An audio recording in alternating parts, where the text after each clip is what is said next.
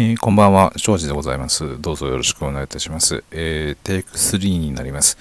え、1回目はどうも、あの音が入らなかったとかですね、え、テイク2ではですね、BGM をかぶせてみたんですけれども、失敗してしまったようなんですけれども、え、それでテイク3になります。え今回、え名前を庄司に改めまして、えスタンド FM に戻ってまいりました。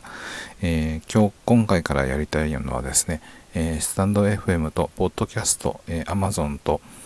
Spotify と、えー、Google のスポ、えー、ポッドキャストへの連携をですね、やっていきたいと思っております。えー、僕はもともと、え文字メディアであります、ブログやノートを書き続けてきた人間なんですけれども、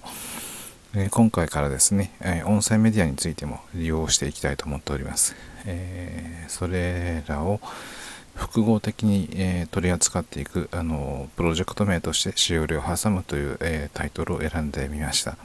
僕がこれまで読んできた本というものを、えー、10冊選んで、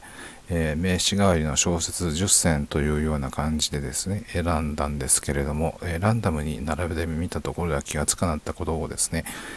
読んだ順に並べてみると意外なことに、えー自分の人生の結節点、節目節目に、えー、それ、それ相応の内容の本を選んで読んできたということが分かりました。えー、それらの関係性について、えー、取り上げて深めてまいりたいと思っております。そういう継続的、発展的な内容の、えコンテンツをです、内容のものをご提供することを目指して、えー、勝利を挟むという、えー、企画をスタート、再スタートさせたいと考えておりまして、えー、スタンド FM を中心に、あのえ、まあ、重要なツールの一つとして位置づけた上で、えこの、え勝利を挟むをやっていきたいと思っております。え今回は、えですので、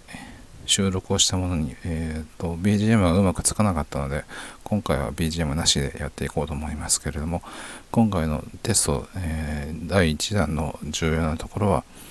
えー、今回はまだ Spotify と Amazon の、えー、ポッドキャストに登録してそれがちゃんと聞けるかどうかということですねこれを聞けている方がいらっしゃったらそのこのテストは成功したというふうにお考えいただければと思っております。では、えー、今回はこれくらいにさせていただいて、この後、えー、収録、編集をした、えーと、チェックをした上で、Spotify と Amazon に登録する作業に移ってみたいと思います。お聴きいただきましてありがとうございました。どうもありがとうございます。では、失礼いたします。